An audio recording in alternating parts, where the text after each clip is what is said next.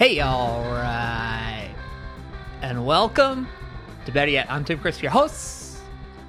Better Yet is a conversation about music.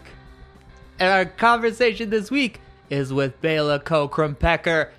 Bela, the co founder of Anyway Records, has a book called Love, Death, and Photosynthesis coming to us from our friends at Don Giovanni Records. Lots to talk about this week. Thank you for joining us. Thank you to Namdi for our intro music, Marcus Nuccio for our graphics. Each week, you can see all those on our website, betteryetpod.com. Invite you all to subscribe on Apple Podcasts and leave us a review. You can also follow us on Bandcamp, betteryetpodcast.bandcamp.com. What a fucking week, huh? In case there's any question out there, this podcast supports the abolition of prisons and the police.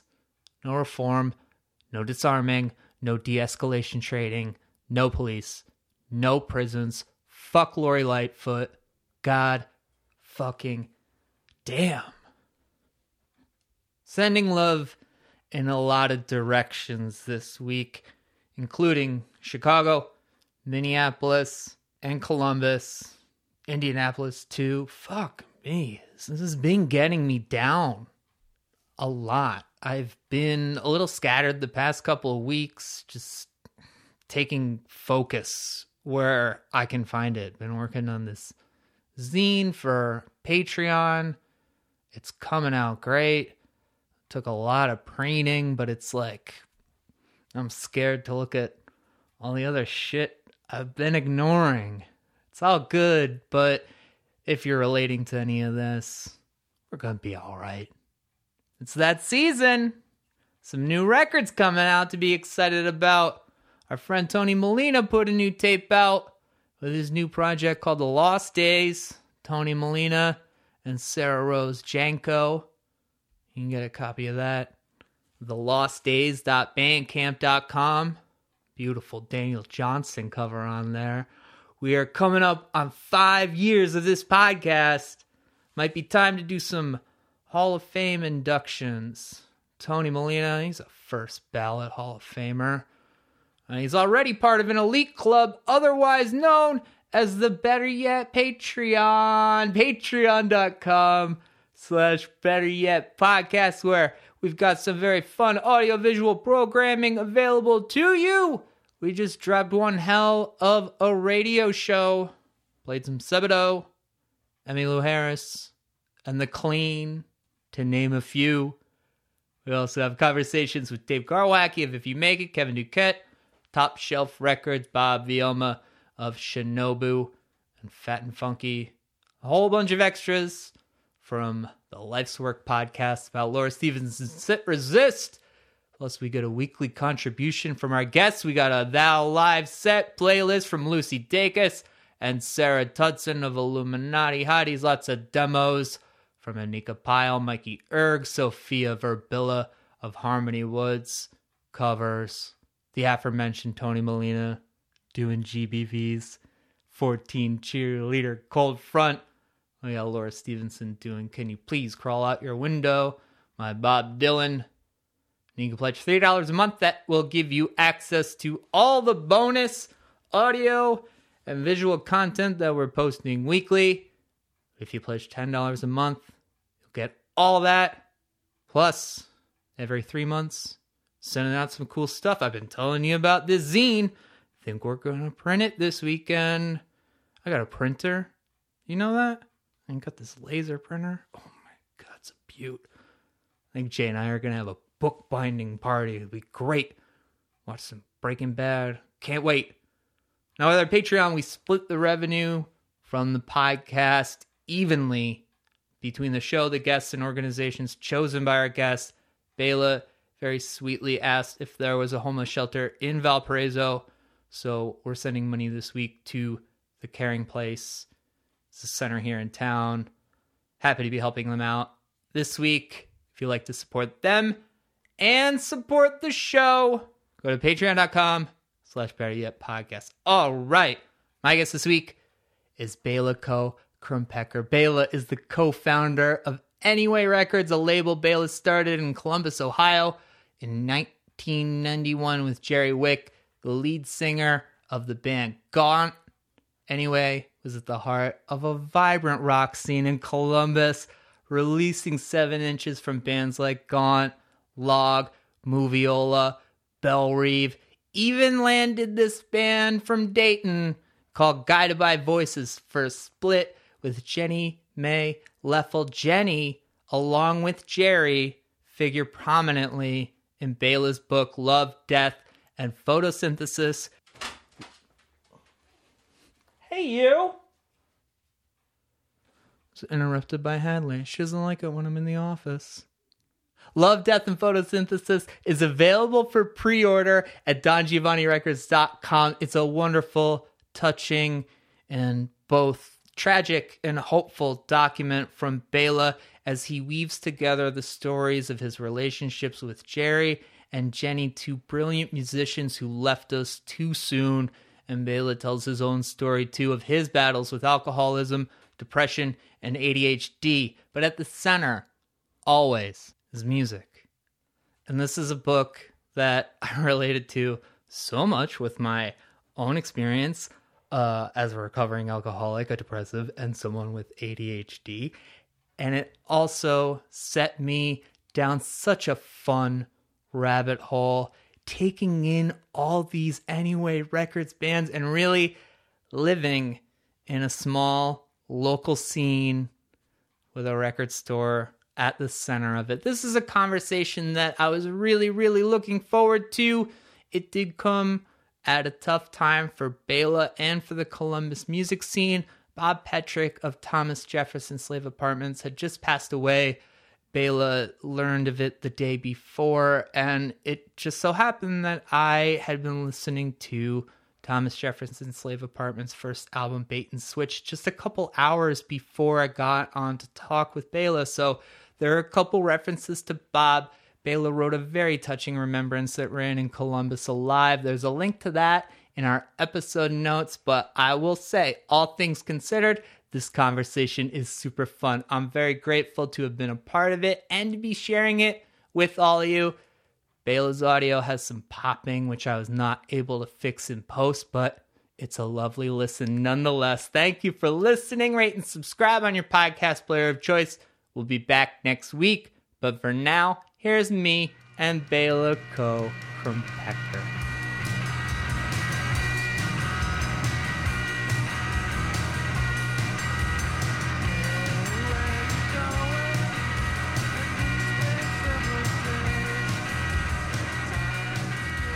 Keith Smart, right? That was Keith Smart, was it? Keith Smart was 87. Ah. I'm, I have that game memorized. I used to watch the tape when I was a kid, like the way kids watch movies. Oh, yeah. I would just watch it over and Oh, over again. who was the guy? Um, the Big Ten. Who's the Big Ten Player of the Year? Um, last name with the C. Oh, Calbert Calbert Chaney. Is that who you're yeah. thinking of? Him Yeah. and Jim Still Jackson used to go uh, at it. Was it Jimmy Jackson? It Yeah. Mhm. Jimmy Jackson, Ohio State. Yep. That was a good Ohio State team too. That was that was, you know, besides some of those teams in the '60s, that was you know the the John Lucas teams. That was probably yeah. Christian. They, that team was so fucking good. They had a big power forward too. Uh. Perry was it perry Carter? think Lawrence Funderburk. that's exactly who it was. He went to IU and then I think he Yeah, transferred local to Ohio boy, State. local kid. Yeah, Yeah.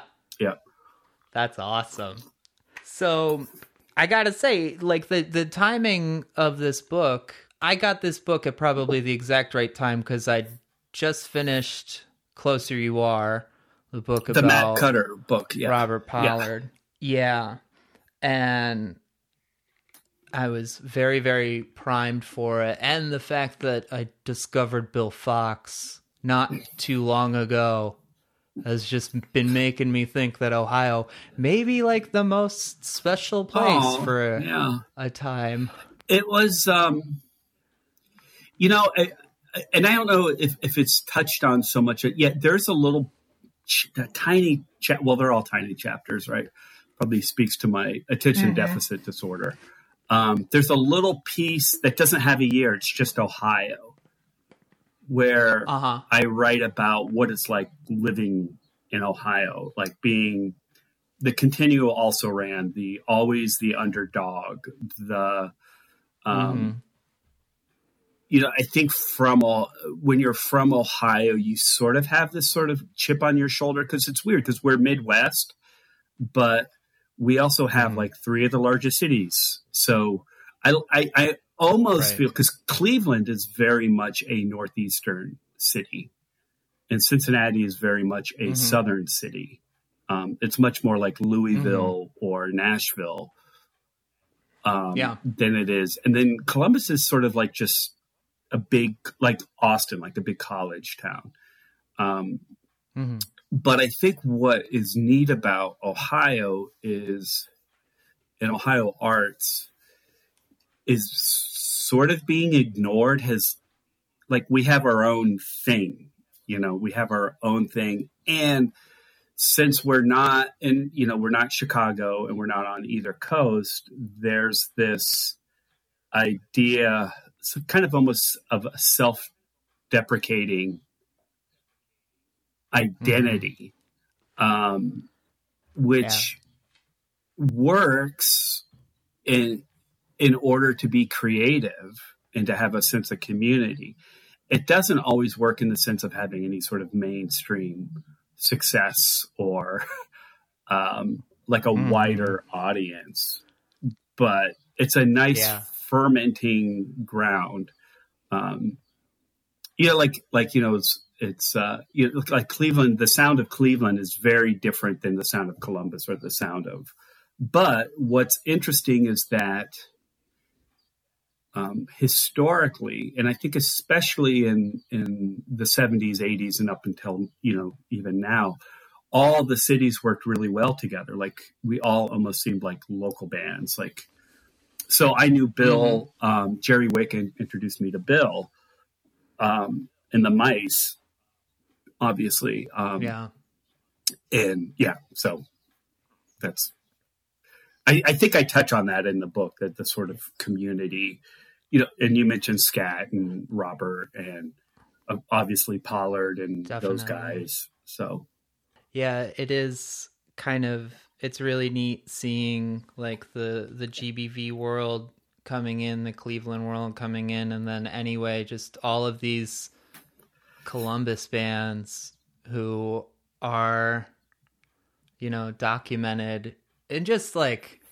I I think listening to to those bands has been really exciting because it's almost it, it goes back to a like I don't want to say primitive because that sounds dismissive, but things weren't quite as mm-hmm. streamlined then. And so listening to bands like Gaunt and mm-hmm. Belle Reve and mm-hmm. Log and hearing how just sort of smushed together everything feels. It's like different different sounds, but very strong sensibilities. Yeah, I think um, as I started writing about that period really about 12 years ago, just sort of making sense of a lot of things. And in a larger sense, we were all connected to the the bigger underground scene, um, to you know folks like Gerard Cosloy, who's, you know, when he ran Homestead, he put out a ton of Ohio stuff Death of Samantha, um, mm-hmm. Great Plains, uh, Gibson Brothers. So he, he was very involved. But so we had, we had a pretty, you know, being a college town, we, we were very connected to other parts of the country. Like, you know, it was like this little, these little creeks and rivers that were really asphalt, right? That that connected us all. Mm-hmm. Um, and yeah. what came out of that, you know, the really sort of the '80s stuff was in the '90s of of, um, well, everyone can record their own shit, right? Like you could do, you, like you could just do whatever you wanted. You can do whatever the fuck you want and they just put it out. Mm-hmm. And we have like a local pressing plant so that's that's what we did. But you know, all of those records were recorded basically the same way. They were all recorded on Tascam four tracks that the literally mm-hmm. in many cases the same shitty four track because it was you know Jerry Wick had one, Mike Rep had one, and so you would pass it around. Um, like like Yeah. somebody would come to the store and say, "Hey, Jerry's dropping off his four track," and uh, nobody could afford to go to, um, you know, n- nobody could afford to go to a studio. So if you actually think about, you know, wine has certain flavors depending on where the grapes grow. So Uh-huh. if you if you if you consider the sound and the fact that the artifact to capture the artifacts to capture the sound were all basically either the exact same one or similar so it, i believe that energy and that taste um, is reflective in the sound and the same people were recording each other so mike rep was was not only recording like like guided by voices and working on their stuff but also the slave apartments and new bomb turks and gone so it was all very much um, familiar i guess I, I didn't want to use the word incestuous because I, that's that's i think that's a derogatory term right right. um, v- yes. very much so. Yeah. I think that, you know, along with Mike Rep, just listening to, I stayed up all night listening to records. There is a uniformity to that whole comp that feels so. The fact that you're saying everybody's using the same couple of four tracks, it feels very, very much in the fabric of that mm-hmm. compilation. Yeah, yeah, and and that was a that was a record I I had. It, it took several years to put it out. Um, I think financially was one reason, but also just being a disorganized sort of person. Mm-hmm.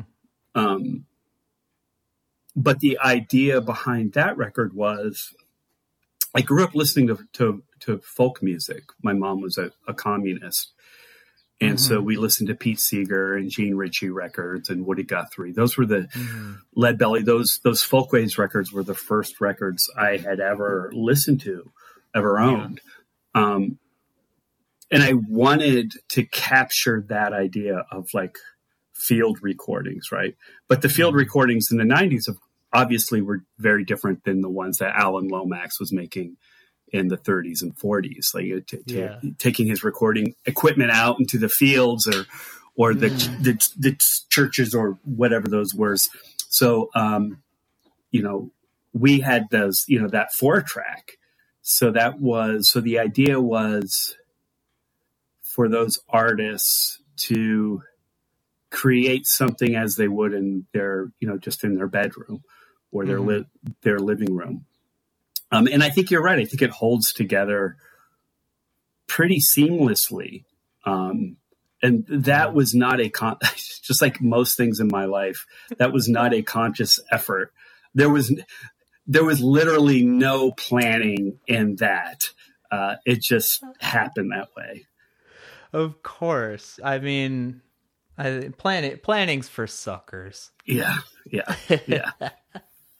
So you you mentioned you mentioned your mom. Um, I I kind of start all of these with asking where did you grow up and was there music in the house? And I, I gathered from the book that you kind of grew up kind of all over the place. Yeah, yeah.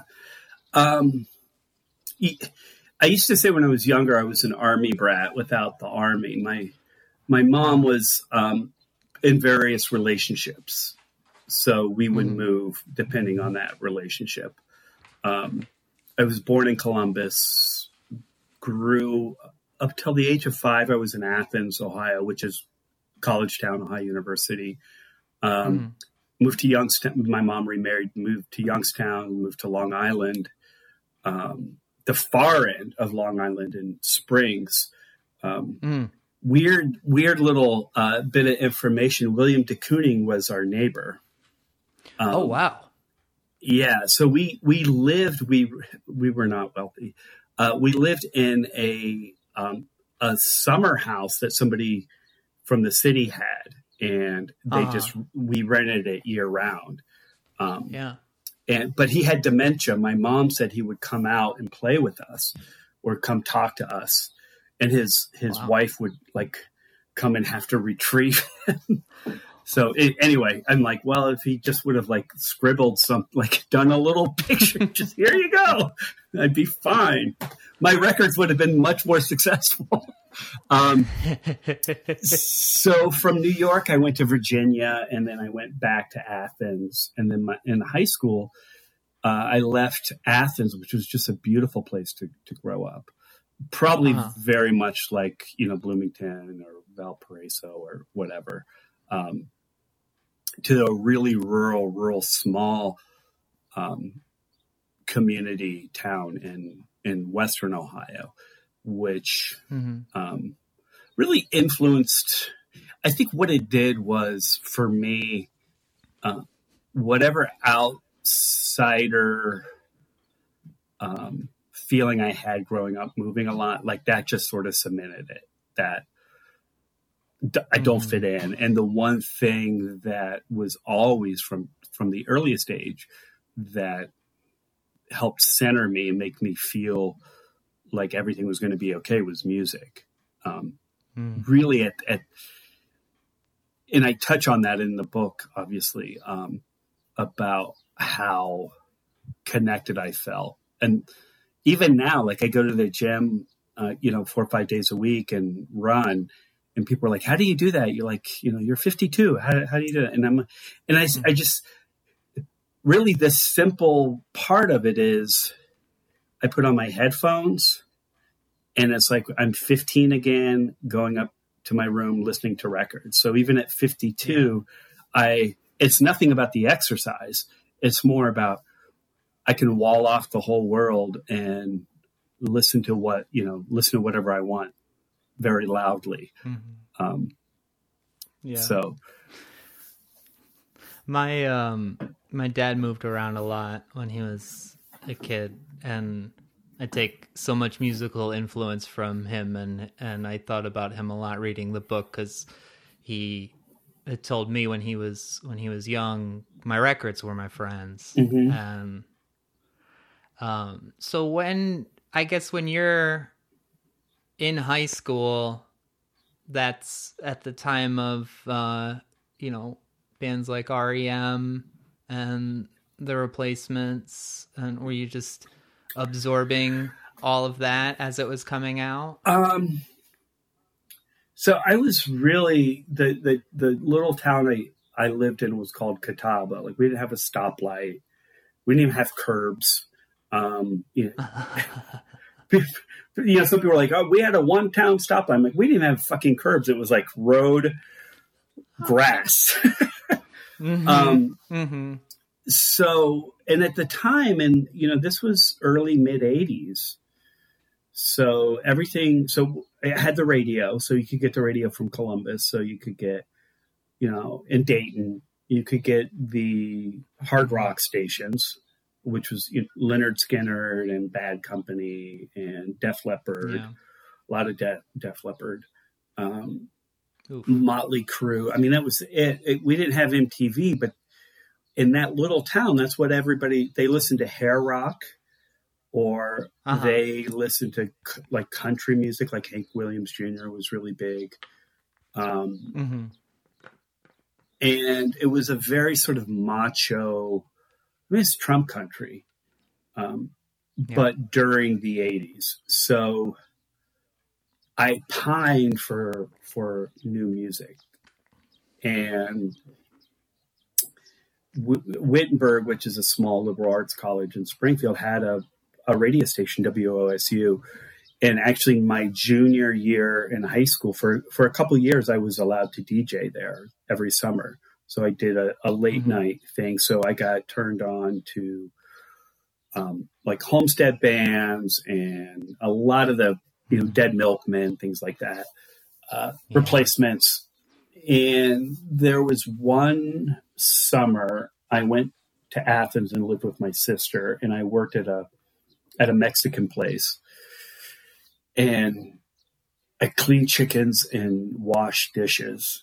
But the, this is the, the the after the the music's that I was turned on to there. At the time, the drinking age was 18 or 19. Um, mm-hmm. And I was 15, but I looked older. So I was allowed to drink. So I would drink Heineken's and wash dishes. I was 15. Um, yeah. And uh, um, there was a guy who, that's where I heard REM. That's where I heard Lou Reed for the first time. New Sensations had just come wow. out. Uh, and some people sort of dismiss that the 80s Lou Reed, but that was like, that was mind blowing to me. I had never heard anybody sing about the things that Lou Reed was singing about. And I had never, you know, yeah. REM was so mysterious. They, I mean, what the, what is he saying? And uh, it didn't sound like anything. Yeah. The production was different. Uh, and so, so I, I read a lot of magazines, Rolling Stone. There was a, a magazine called Record. Um, I would mm-hmm. get Spin. Spin had just come out, and I would whatever I saw that looked in, interesting, I would buy. Um, Tom Waits, The Smiths, mm-hmm. uh, like I said, the Replacements, The Waterboys, all of this stuff. Uh, so that was very. Love those Waterboys. It, it was like, it, yeah, it was. It was almost like um, I lived in a black and white world, like, and everything was Technicolor. There was a world outside of the deep oppression I felt emotionally living where I was, which is to say, I wasn't. And, and I don't want people when they read the book or they listen to me like that I was this crazy outsider. I was a popular kid.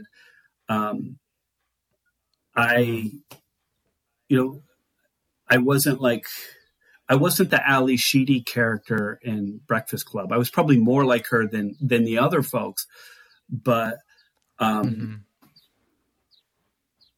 but I internally I was like, there's no like when I'm when I graduate from here, I'm never coming back to this, um, which is weird because I yeah. came 40 miles east and I've never left.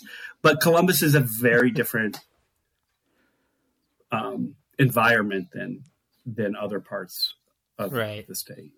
So, yeah, I, I, I think that I've always been drawn to college towns just because there's at least something that's just like keeping a liberal wheel turning. Yeah.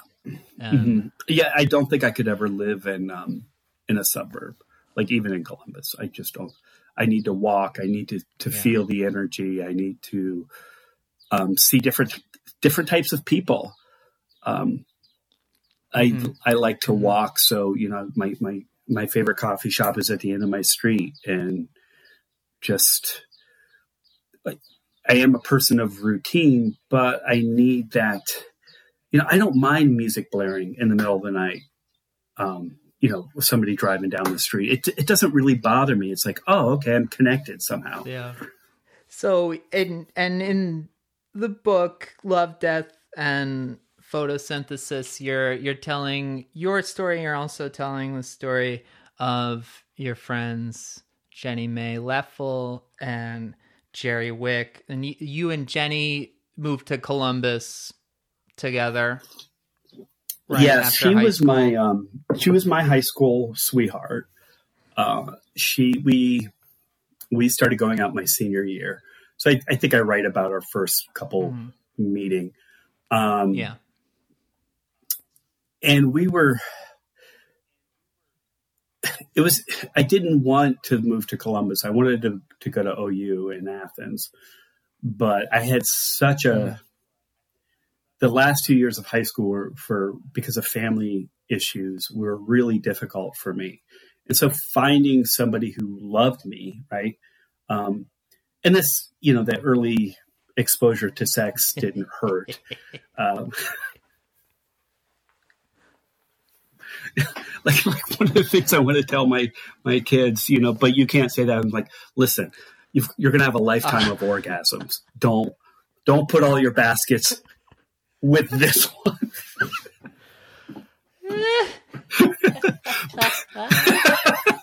Parenting. Um,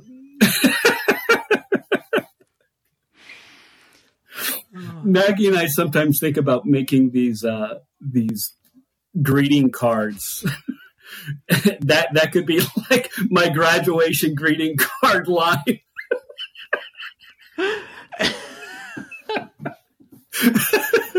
I, remember I was talking to uh, a friend of of mine about an, another friend who was in a relationship throughout college with the same person. And they like they knew each other in high school and they got together like right before college started stayed together through all of college and then broke up. And her dad said something to the effect of so they just missed out on all that sex that they could have been having. Exactly. Exactly. So i gave up my college dream which was going uh-huh. to ou to come to Columbus, and so I, I went to a small, um, small liberal arts college um, here in Columbus, Otterbein, and I lasted one quarter. Yeah, um, I, I, wasn't emotionally. I wasn't. I, have got um, attention deficit, and I've got some learning mm-hmm. disabilities, mm-hmm. so I wasn't prepared for for college. Um, and I ended up moving that freshman year, I ended up moving actually in Jenny's dorm room. Mm-hmm. Um, I didn't. I was I was homeless, right. but I wasn't. Right. Um, so I took all my records and all my tapes, and I took all my clothes that were in garbage bags, you know, hefty bags, and I moved into her dorm room for like 3 mm-hmm. months. Um, but what was so important then because we did everything together. We were poor. I, I, you know, I had a variety of, of pretty shitty jobs. Was High Street where we were. It was like the replacements at the time were playing Stache's, a little mm-hmm. club, and Camper Beethoven, Camper Van Beethoven was playing there, and Nick Cave was was you know playing smaller yeah. venues. So like all and the the music scene like Great Plains and the Gibson Brothers and Scrawl and RC Mob. Um, so we would go and see a lot of this music, but we were we weren't a part of the scene mm-hmm. yet. But it was also like, oh fuck, like this is amazing. Um, shortly thereafter, I got my first job at a record store, and Jenny and I, you know, we we lasted together for a few years, um, but that record store. I think at one time I was working at three different record stores. um, I was working at Discount. I was working at Moles. I was working at Bent Back, and then I got my job at Used Kids. And I had two jobs. Then I was managing one store and then working at Used mm-hmm. Kids. So at 19, 20 years old, that was pretty. I was like, okay, I've made it. Like this is what right. I get to listen to music. It's like a fat guy working in a pizza shop. Like, fuck, I just eat pizza all day, uh-huh. um, which works for a while. Right. So, and then, then with Jenny, she was always extremely, cre- extremely creative. She was writing songs um, when she was a kid for her little brother and sister to sing to sleep.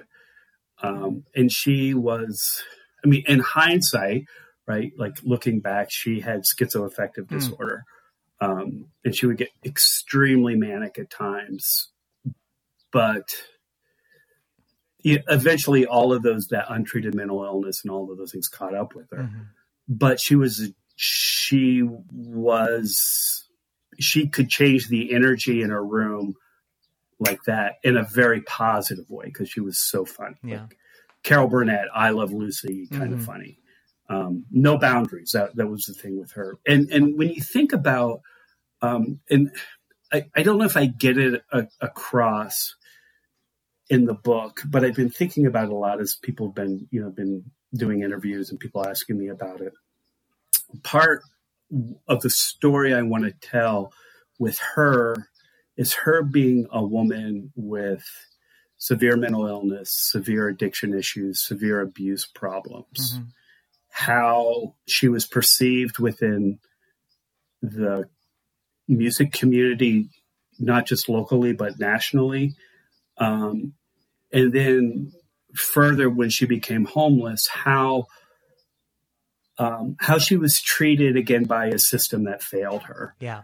So I obviously I do think if she was a male, um, really with the amount of talent she had as a musician and how how smart she was. I mean, she was she was pretty. I mean, she graduated near the top of her class, not National Honor Society. She had a lot of um, accomplishments as a, as a as a student, as a high schooler. Um, but if she was a male, I think her life would have been drastically different. Not maybe da- drastically, it would have been different. Mm-hmm. Being afforded the non judgment within the music industry or or even the indie rock scene, which which you know I'm very much a part of and very progressive. Mm-hmm. But looking back, it, it wasn't, Yeah. um, especially in the light of what we're working with now with system, systematic racism and systematic. Um, um, I'm trying to think of the word of of how women are viewed and treated in the power imbalance. Mm-hmm.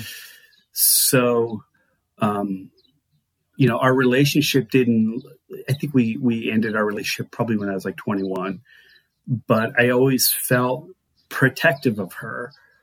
Of one, I believed in her talent immensely. Mm-hmm. I don't think she did. I actually, I, in hindsight, I don't think she really fucking cared that much. She just wanted to do. Yeah. She just wanted to. She needed to create and burn off whatever was inflaming her. happening in, inside her. Like Yeah, you know. I think Pollard is, is very much like that Yeah. as well. Like you know, like I just so she would she would write a book. You know, she would write a book and then throw it away. She would paint. She would get in these things where she was would paint and then she would throw it all away. Mhm. Um, and we're doing a, a compilation of her unreleased stuff. I just put a song up. I, I figured out how to do a Bandcamp. I, I figured out how to do the Bandcamp in the Tactics. Yeah. Um, so I put an unreleased song up there yesterday. Um, but for that comp, we don't have any master tape. There are no master tapes wow. of any of her Yeah. stuff. So the she put a lot of singles out um, on various labels, and all those recordings for the record are from the vinyl because they're just there's nothing. Yeah. Um, so, um, so that was that. That's that idea of how she lived and how she was creative and how, um, you know, I, it's a personal story. So it's it's more about how she impacted me and influenced me. Mhm. And it was weird because in her life, I did become her. I, I don't want to use the word caregiver because I wasn't her caregiver. Um, You were her phone call, though. I was her phone call. I was, I helped navigate her through a lot of things. Mhm. Um, especially when I became a social worker. Um, yeah. you, you know, which, which, which was, she's the reason I became a social worker. Mm-hmm. Mm-hmm. And and I wanted to ask you about that because I th- I think that you do a really wonderful job in the book of of portraying Jenny's personality through her her work and then also I think you have what is a very learned and informed perspective on on her as as a person with with an illness and Mhm. um i i wanted to ask ab- about the influence of the work that you do because you seem to be very um you know adept at identifying the um the behaviors that are manifestations of you know her addiction and her um her mental illness hmm I um. So there was a, a period in the mid to late '90s where, in our scene, like I just mentioned, Bob Petric passing, um, Mhm. where we had a lot of loss. Um, the Jim Shepard from V3 hung himself. Uh, Chris Wilson, who was a musician in Monster Truck Five, died.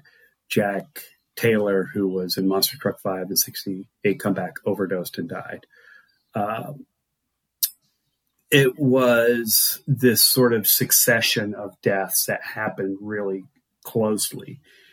At the same time, the the 90s dream of and contextually it was very different coming out of the 80s um, it's sort of this funnel of how you how you were able to succeed creating your art at that time was you had to get signed to a major label. That was basically it. Um, but the apparatus wasn't built. I mean the 60s and 70s were much more um, um, you know, I think about Seymour Stein, like the, the people running those sure, labels, yeah. David Geffen, really, it was about art, but also like as, as a commodity, they wanted to make money, but they would build artists and they would say, you know, it's okay if, if you're only going to sell 100,000 records or 50,000 records. Think about somebody right. like Randy right. Newman, right? Um, but there was this sort of pull of, I want that, I need that from bands to mm-hmm. continue what I'm doing and and it's fun and you know you can get laid and get free dinners and all that shit. But it was there was also a conflict of being part of it. So um, on one sense, and I'm going to circle around to it to, to, to what, what you brought up uh, about what what was happening to me, but a lot of the bands from Columbus and across the country got signed to these major labels who had no idea what to do with them. Um, mm-hmm. There wasn't a framework there. Uh, it was like a major league baseball team firing the coaching staff and all the players and bringing in new ones saying, This is what we're going to do. Now we're going to do the pro style offense. Right. Um, it doesn't work that way. And so mm-hmm. the whole industry signed all these people, didn't know what to do. You know, that's where AAA radio came out. But the you know clear channel and stuff they weren't playing this music. They still weren't. So um so all these bands all my friends got signed to to major labels and they all got dropped by major labels after one record. So towards the end of the 90s um i think there was just sort of a sense of fuck uh and mm-hmm. for myself my drinking and my relationship issues were hitting a point where um, th- I didn't see much of a future, either mm-hmm. with music or my career, because I, you know, I dropped out of college. Um, so I was, you know, late twenties, early thirties. Um, I got married, and my my ex wife um, got a job teaching in Gainesville and at the University of Florida. So I was like confronted with growing up, right? We talked about that at the beginning of like being yeah. an adult, which I wasn't ready for. mm. I I moved down there. I had given up my. I was a co-owner at Used Kids Records. I gave that up. I moved to Gainesville. I don't know anybody there. I helped pick out our house, which was like three blocks. It was on campus from this. I was, and I remember saying, "I can drink at that bar." Like we went in, checked it out. I had a drink, and I was like, I can walk there because I need to walk. Uh-huh. I'm not going to get a DUI. Um, so it was weird. Like my life was subconsciously revolving around this, what my life had always been. Um, yeah. And we were we got into counseling because everything was just a mess. And I, I remember I saw a, psych, a, psychiatrist, and he said, um, he said, "Well, you're definitely an alcoholic." And um, and you might be bipolar. And I I walked out of there and got in the car and said, "Well, he thinks I'm bipolar and I might be an alcoholic." Um, so um, not quite ready, were we? No, I wasn't quite ready, but uh, and I'm not bipolar. I've got I, am depressed. I mean, that's, that's so. Yeah, yeah, yeah. anyway, I um I got sober at that time, and mm-hmm. um, I've been sober since then. So it's, it's been a long Good time. Um, but I I got involved. So I grew up in that mm-hmm. sense, not growing up to get like a nine to five job, but I grew up emotionally and uh, I gave up a lot of beliefs that I had. I became uh, involved in Buddhism. I became a Buddhist. Um, I started wow. doing a lot of Eastern reading, a lot of meditation. Went back to college, got all my degrees, um, worked, had kids with this idea of, and at that time, Jenny's life was, and Jerry died in the middle of that. Like I said, Jerry died. Right. He was killed. Um, Jerry Wick from Gaunt. I don't think we mentioned him yet. And then Jenny's I'll intro him pretty heavy. Yeah, so Jenny. I'll put Jerry okay. over. Jenny um, had moved to Miami, uh, and her life was spiraling out of control. She was involved with a, a guy who was a millionaire, um, and they lived together. But he was heavily into cocaine, and they were both um, both severely mentally ill. And so it was weird because I wanted her, like, I thought at the time, just go to AA, you know, just do AA because that's what I like. I went to treatment, I went to 12 step groups, mm-hmm. and I was like, this is what I didn't understand was like, oh, she's got this severe mental illness going on, but also that those programs don't work for everybody. Um, yeah. I want to circle back um, and and talk about. I guess Jerry's Jerry's such a great uh, way to to get into that world because I I think what this what your book really brought to my attention was just the the commodity that a seven inch had become at that time because it was something mm-hmm. that was cheap to release and also when you have mm-hmm. Nirvana happening, what a seven inch does for a band, it, it it becomes this this gold ticket thing.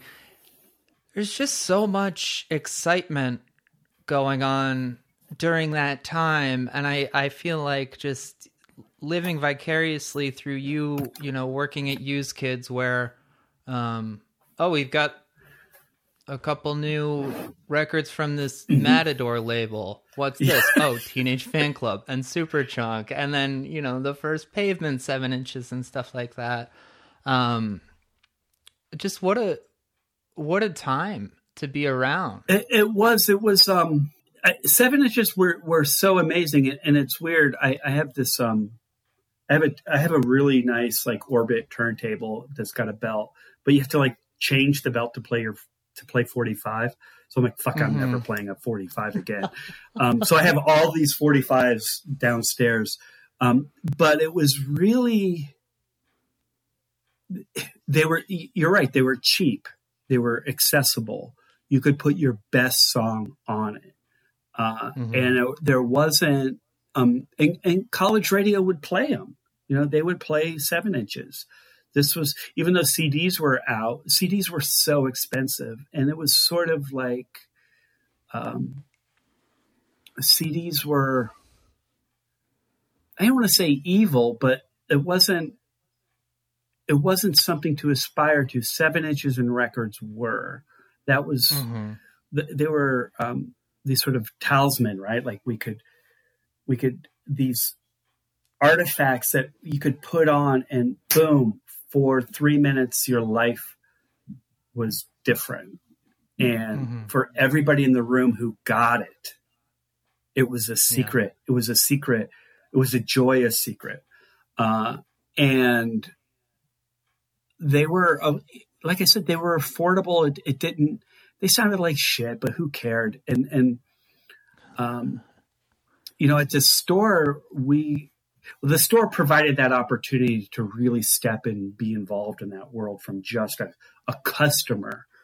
Uh, mm-hmm. And I think what was interesting about that underground scene with Sub Pop and Homestead and um, Matador, obviously, and so many other labels, Ajax and Scat, that there wasn't there really wasn't this expectation of oh i'm going to put out a seven inch like Nirvana.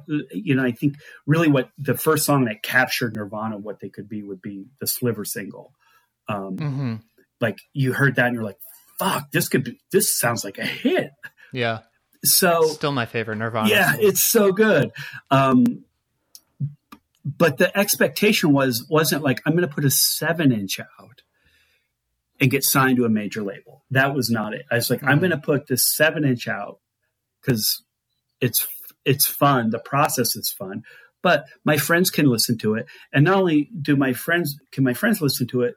These people who have the same thoughts and opinions and ideals that I do who live in New York or Athens, Georgia or Iowa City or wherever can we can share this we can sh- like this we can share this together this moment together.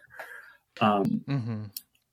and Gaunt you know i remember when when we did the Gaunt uh jim motherfucker like when i first heard it it, it was like oh fuck this is this is this is a fucking great song. This is a rumbling fucking bus. Um Yeah. shooting arrows like it was so powerful and um and just knowing like it doesn't matter if anybody bought it like for me it wasn't like a thing it was like this is so important and these are people i love and we now now it's forever right? Yeah. um now it's Yeah. forever it's it's encased uh and you know what's interesting about that song is is after jerry died rough trade they used to do these comps and they did a comp of it was a two cd comp of it's called rock and roll and it's it's their 50 greatest rock and roll punk rock songs ever um and so that song is on it Mhm. so Jerry just would have fucking Yeah. because that's that's the. I mean, I think we all wanted to have money, but that he you wanted that approval from the rest of your community. Mm-hmm. Mm-hmm. Were you surprised with Guided by Voices just taking off the way that they did? Um, Because I know that you were an early, you were an early supporter. here's a weird thing about that, um, and and like being somewhat in an insular world. Um, I knew Bob as a as a customer at Used Kids, and um, he would come up, you know, once a month and buy records. And uh, w- when they were working on Propeller, they were um, Bob and Toby and Bob's brother uh, Jim um, and uh, Mitch and Kevin. They would come up to the store. So at Used Kids, we had one side which was like new and new stuff in CDs and Mhm. used records that weren't worth anything, and then uh, not worth anything. But we had a collector side called the Annex. So Mike Rep worked on that side. So they would come, arrive like late afternoon, um, go next door with Mike, have some beers, go to Larry's, which was a bar right down the street. We would meet, we would all have beers. They would go back to the annex, smoke a lot of weed, and work on Propeller. So, what I knew, especially from that, because because I, I had um, self self self aerial nostalgia, right? I I had Mhm, that, mhm. um, but when we got the test pressing for Propeller, it was like, oh, this is this is good. It wasn't like hearing sl- Sliver, because but you heard the the melodies were so fucking powerful, and it was Mhm. really this um it, it was this ohio thing like we're creating this in our little clubhouse right? Ohio in our in our clubhouse of dayton and columbus and Used Kids and whatever um, for ourselves to be we're going to play for ourselves without any sort of i mean it's a school they were all older they're all like ron house's age so bob's like 10 years older than me. Right. um, so no, there wasn't this idea that they would become something. Um, and then you know we shared that a lot. We shared Propeller, and, and of course then um, Vampire on Titus came out, and you know, we helped a little bit to get them connected to Scat to Robert. Um, Mm-hmm. but at times, like, um, so my my girlfriend is she's eight years younger than me, but she was like, you know, they were my favorite band in college. Like me and and her her one of her best friends, Lisa, um, Lisa Roe, who's runs Trouble in Mind with Bill Roe. She was like, we would Oh. see every one of their concerts. We would drive to other cities and see them, and I, and at that time, being in the world, like you're in it, you're not outside of it looking in. So Mhm. you don't, you're not even a, aware of it.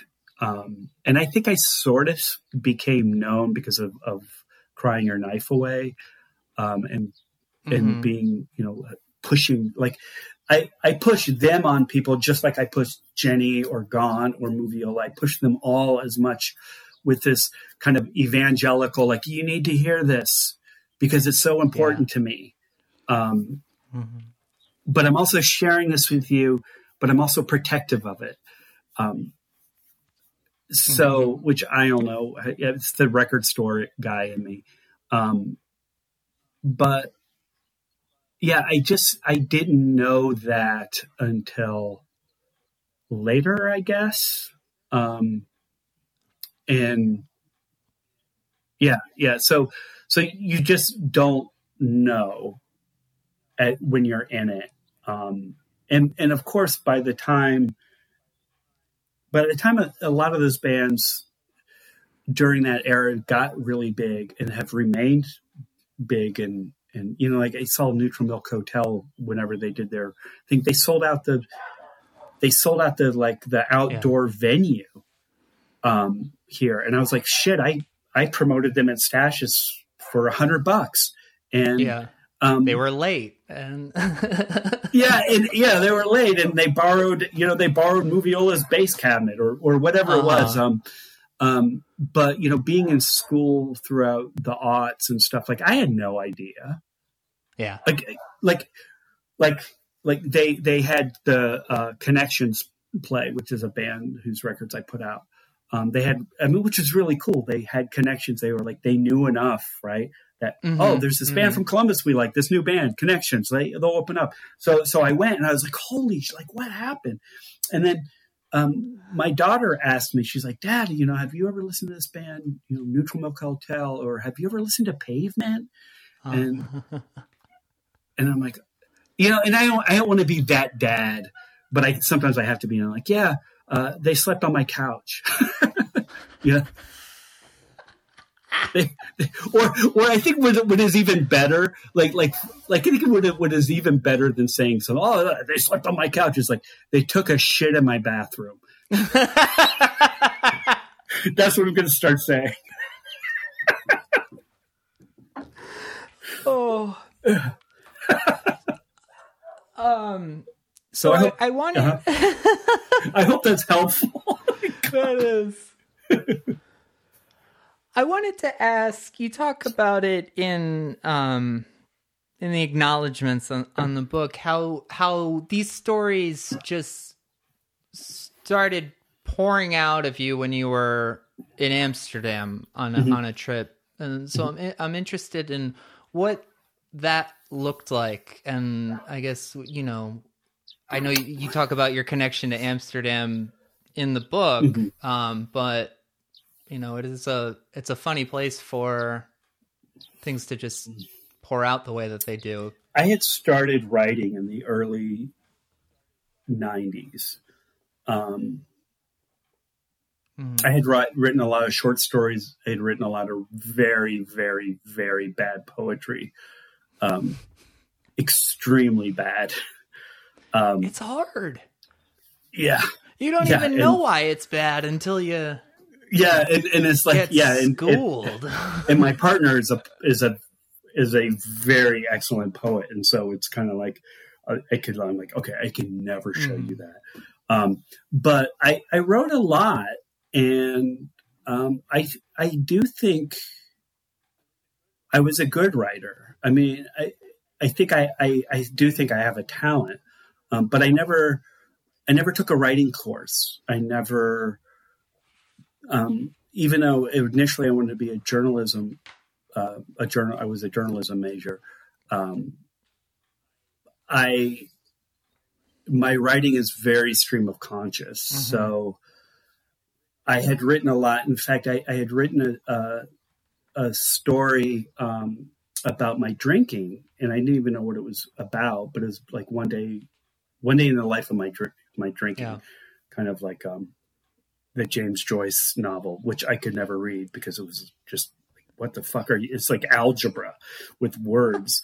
Um, so I, I tried to write this story, this love story about my ex-wife, and it was her and her life and what she meant to me and there was me and in the middle of that venn diagram was was the alcohol mm. um, and i i i quit writing because of my drinking like and i never showed in anybody i did one reading in public um, Gilmore Tamny uh, who's a writer and and she was in this band the yips asked me to to read um, and I, I, have social anxiety, which is weird because it doesn't come off when I talk, but I do. Just trust me. um, so I went back to school and I got um, I got three degrees in succession.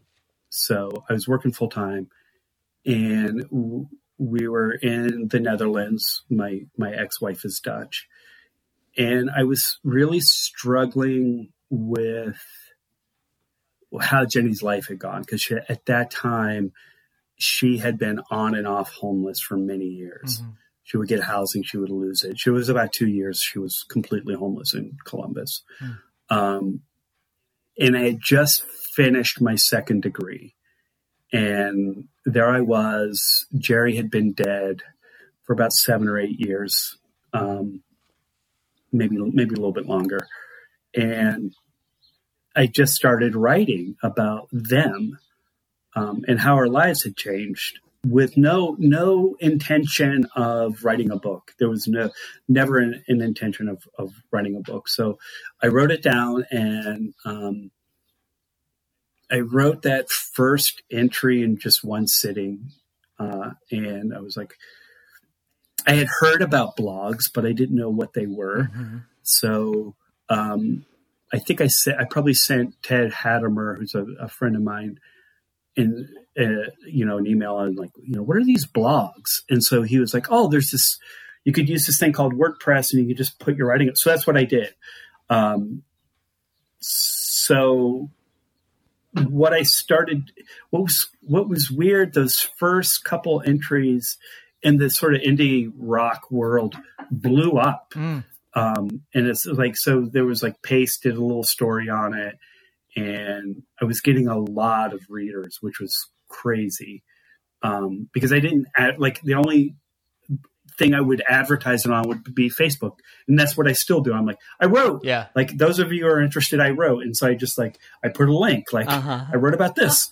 um, uh, but I was getting thousands of readers from all over the world.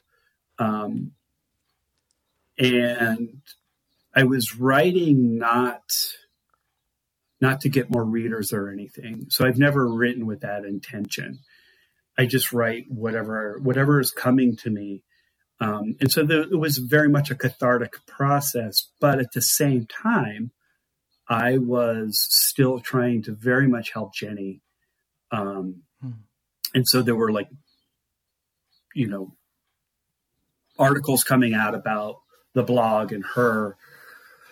Uh, and what was really, what was kind of weird around 2011, um, and, and the other thing, I, I, went back, so I got my master's degree and I got my master's up at Case Western in Cleveland. So I would go up every weekend for, not one week in a month for school. Mm-hmm. Um, so, you know, I don't drink.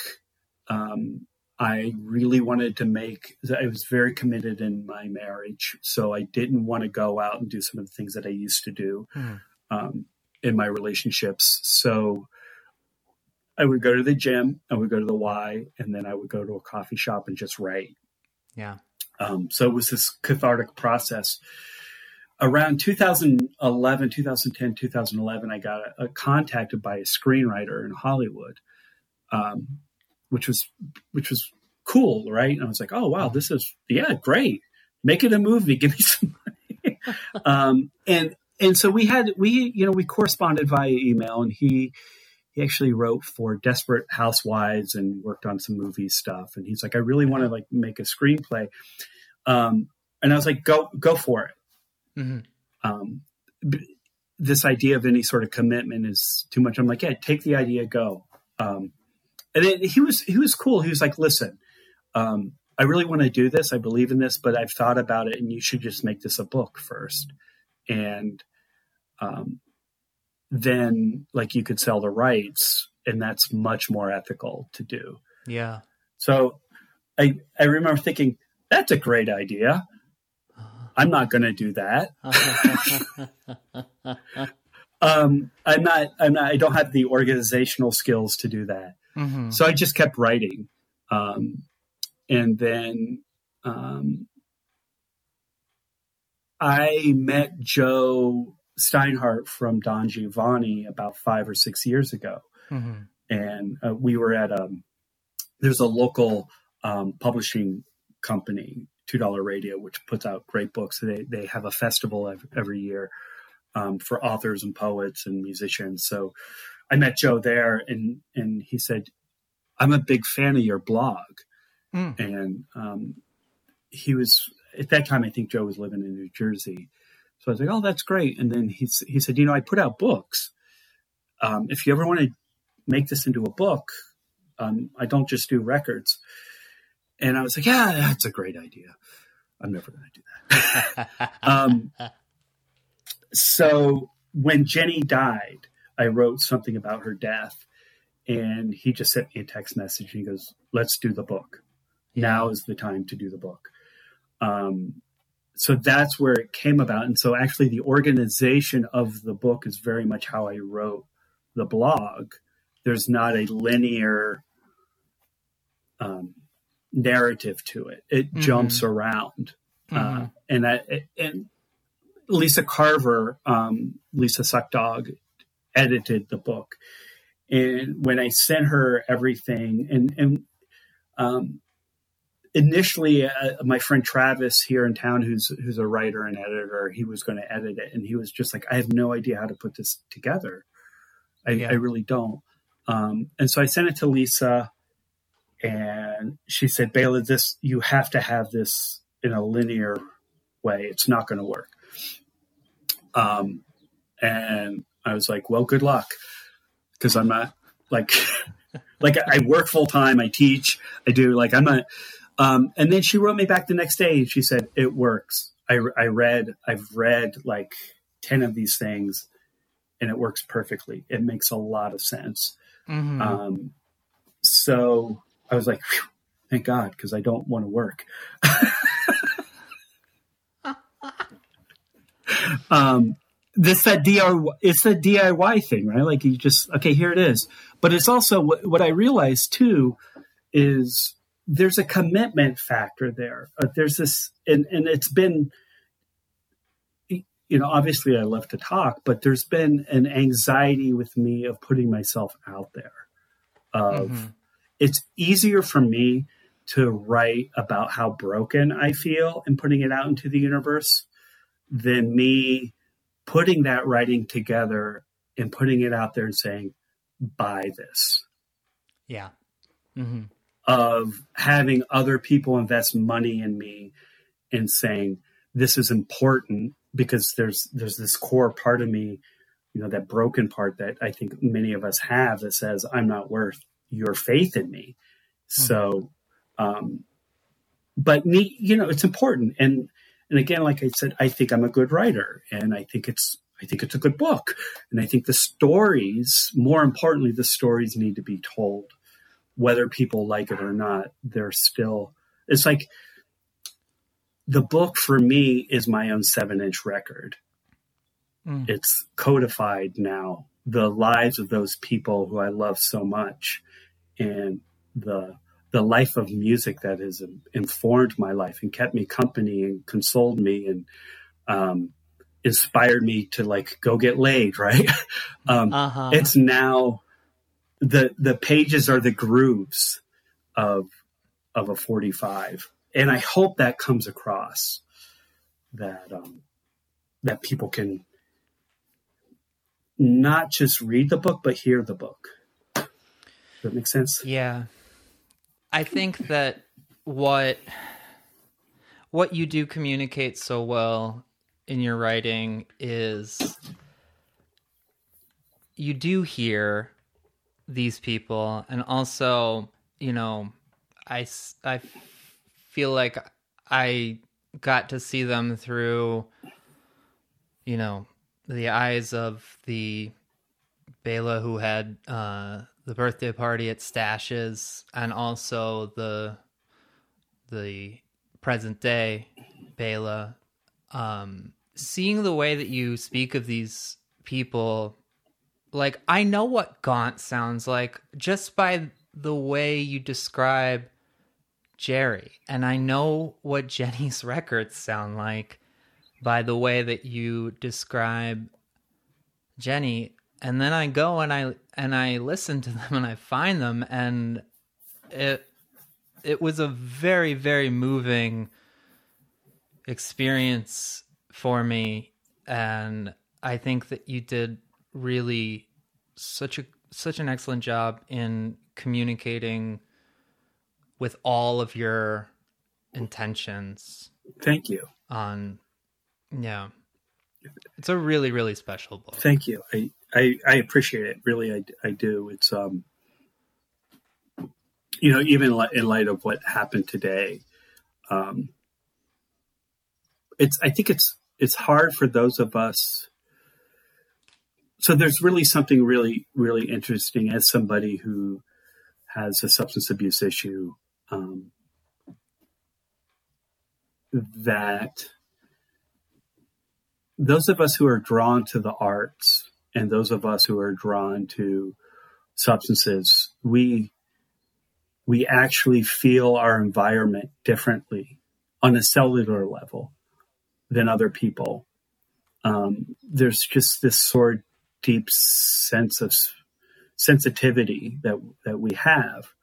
Um, it, it, took me years to to realize that and to learn about it. You know, part of this through my job as a educator and a social worker, and um, but one, it's it's hard to to receive compliments, but it's hard to um, not even notice things that are rippling around us. So I think those of us who need to create, it's probably the same reason why you felt why it's important for you to say, I need to do this podcast because there's something I need to connect with. Yeah. There's something invisible there that's that is invisible, but I feel it all the time. Like our bladders operating at the same moment.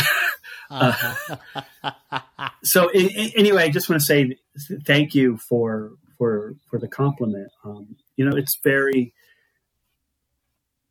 it's very touching for me when somebody reaches out and said, "Oh, I read I read this thing you wrote and it made me cry," or "I laughed a lot at what you wrote," or "I write a lot about my kids now." Um, mm-hmm. Everything on my blog is is for the most part. I do write some some um, fiction. I, I write some short stories. I've never shared those with anybody, but you know, if I have a parent reach out to me, you know, maybe from Vermont or somewhere and says, wow, I just read what you wrote about your daughter. Um, and it made me laugh or it made me cry or whatever it was. It's like, um, wow, that's, that's powerful. For me, it's powerful of saying, um, I was able to connect. I was able to have some, I was able to help somebody feel something and maybe put it into words what they were feeling. Yeah.